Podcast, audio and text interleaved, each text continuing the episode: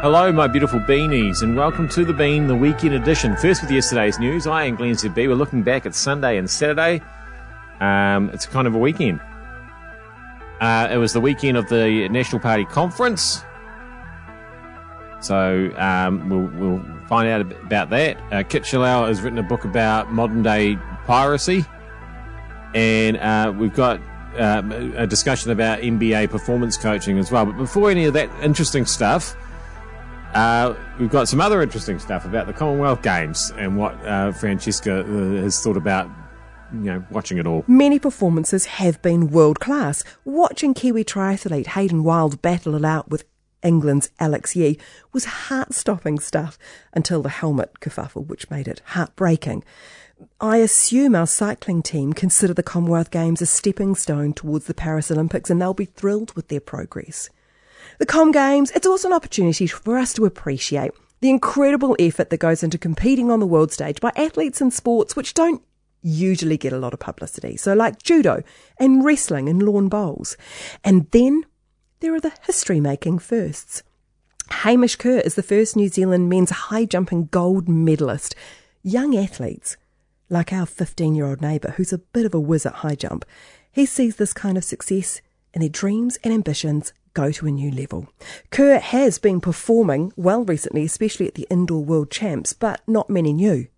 I hope he enjoys the recognition he's currently receiving. It's easy, it's really easy to shrug and say, it's only the Commonwealth Games.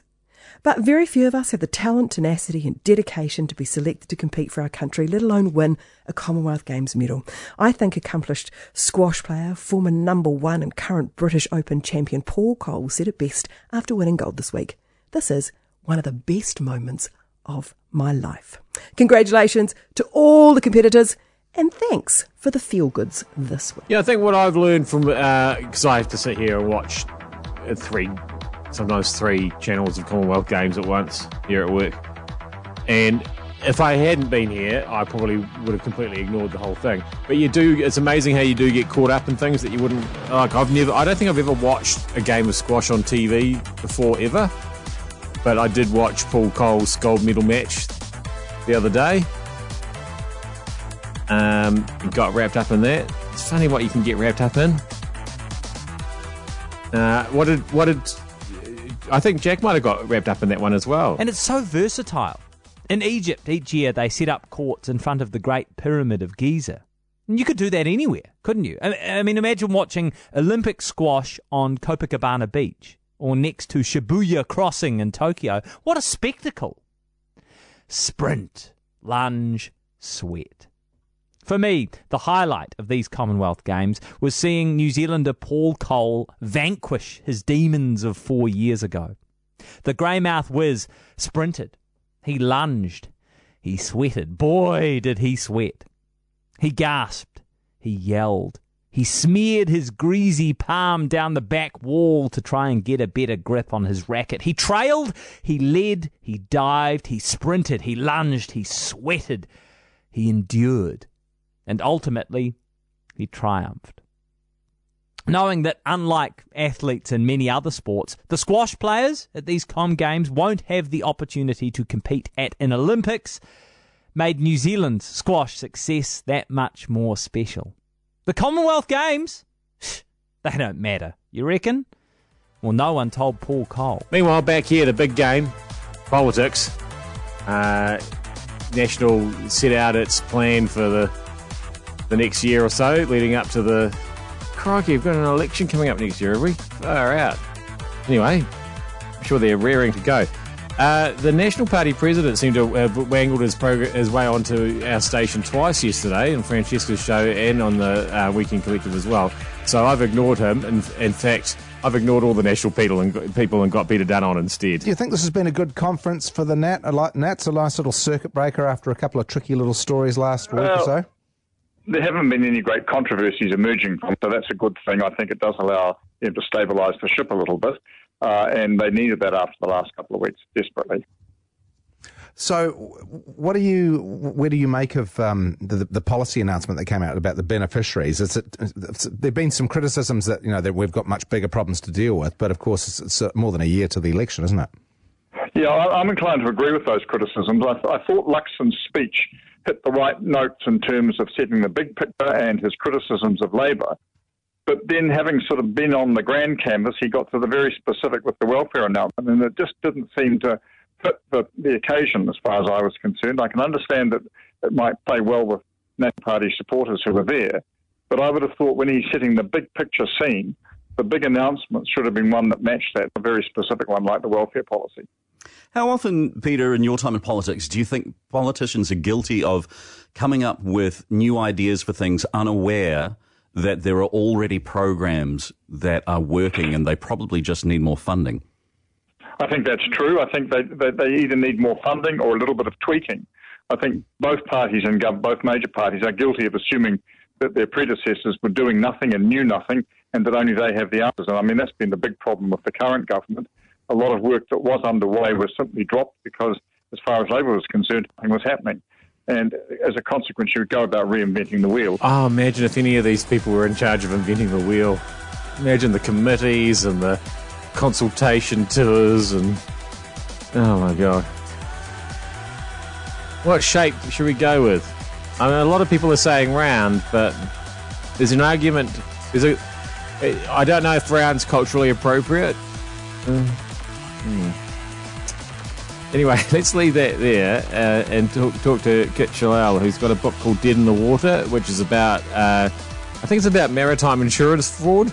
It doesn't sound that interesting, but it, it, turns out it's actually about pirates. Did you ever imagine when you began writing an article about the Brillante Virtuosa that it would become a story that would fill a book?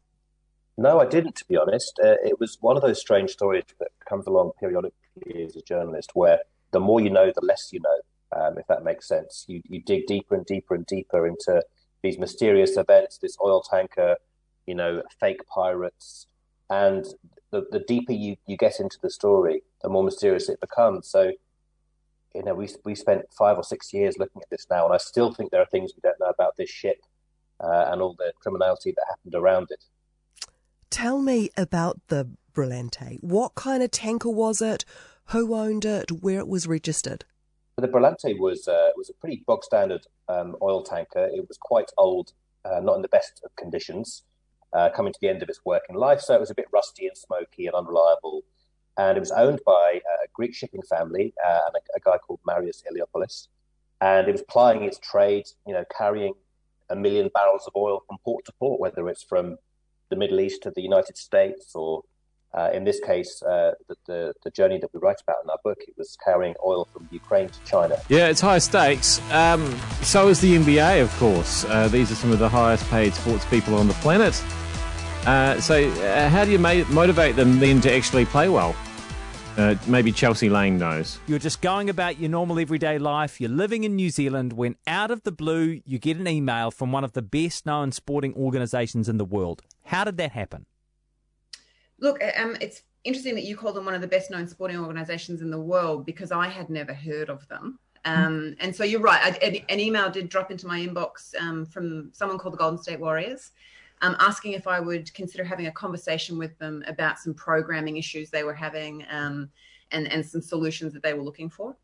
Um, my understanding is those connections came through um, other people that, that work at that pointy end of sport that we were all um, enjoying at that time. I was obviously at the pointy end for New Zealand, um, but I had come and gone from the States a little bit and done a little bit of contract work over there. And so, yeah, in, in pops this this email and and I tried to be as polite as I could, and I they hadn't given me a lot of information, so I said, you know, thank you very much for reaching out. I'm quite a busy person.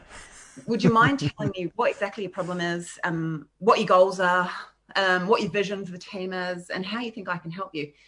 And they look, they're, they're not people with a lot of time to waste. Mm. Um, they emailed me back and they said, "Why don't you just uh, Google that and get back to us?" and you thought, huh, okay.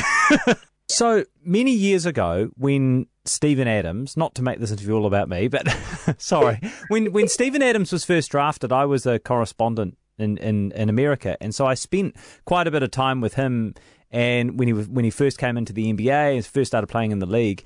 And I remember just being on the on the very edge of those organizations and being dazzled at how the whole system worked. And I, I wonder what your first impressions were of not only how that team operates and how that organisation operates, but how it works and how it fits in the greater NBA ecosystem because it's unlike anything we experience in sport here.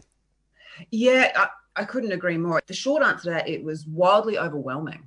Yeah. Um, because I was very ignorant, Jack. Like I, not, I didn't just not know who the Golden State Warriors were. I knew nothing about the NBA. Nothing. um, I'm not a sports fan. Um, yeah. And so, it, the first, you know, the first experience was this is overwhelming. Um, but you're right. The NBA is um, it's its own ecosystem. and you thought the All Blacks squad was a pressure cooker. I'm Glenn ZB. It's all a matter of scale. Uh, and obviously, there is no bigger podcast than this. And I'll be back with this Colossus for you again tomorrow. See you, see you then.